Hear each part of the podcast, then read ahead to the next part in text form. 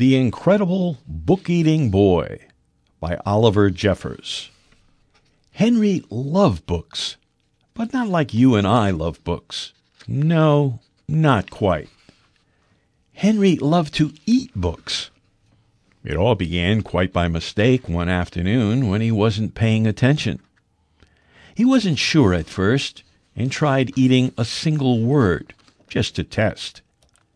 Next, he tried a whole sentence and then the whole page.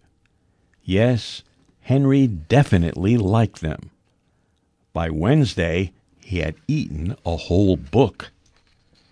And by the end of the month, he could eat a whole book in one go. Henry loved eating all sorts of books. Story books, dictionaries, atlases, joke books, books of facts, even math books. But red ones were his favorite, and he was going through them at a fierce rate. But here is the best bit. The more he ate, the smarter he got. A. Book goes in. B. Information goes to brain. Brain getting bigger. C. Belly gets full. He ate a book about goldfish, and then he knew what to feed Ginger. Before long, he could do his father's crossword in the newspaper, and was even smarter than his teacher in school. Henry loved being smart. He thought that if he kept going, he might even become the smartest person on earth. So he kept eating books, and he kept getting smarter, and smarter, and smarter.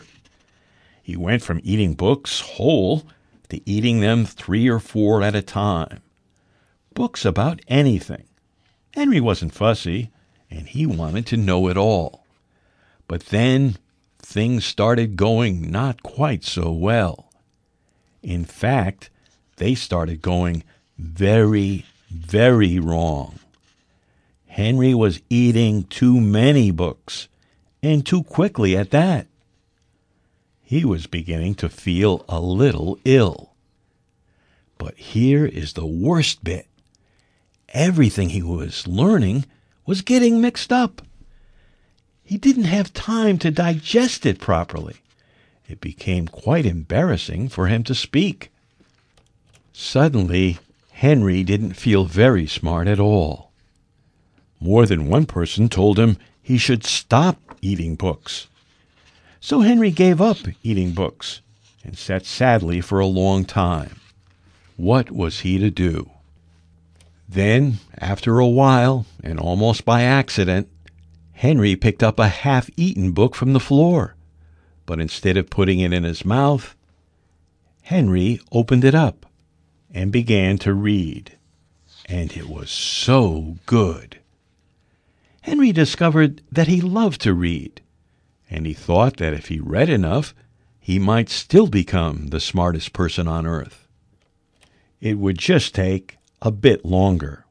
Now Henry reads all the time, although every now and then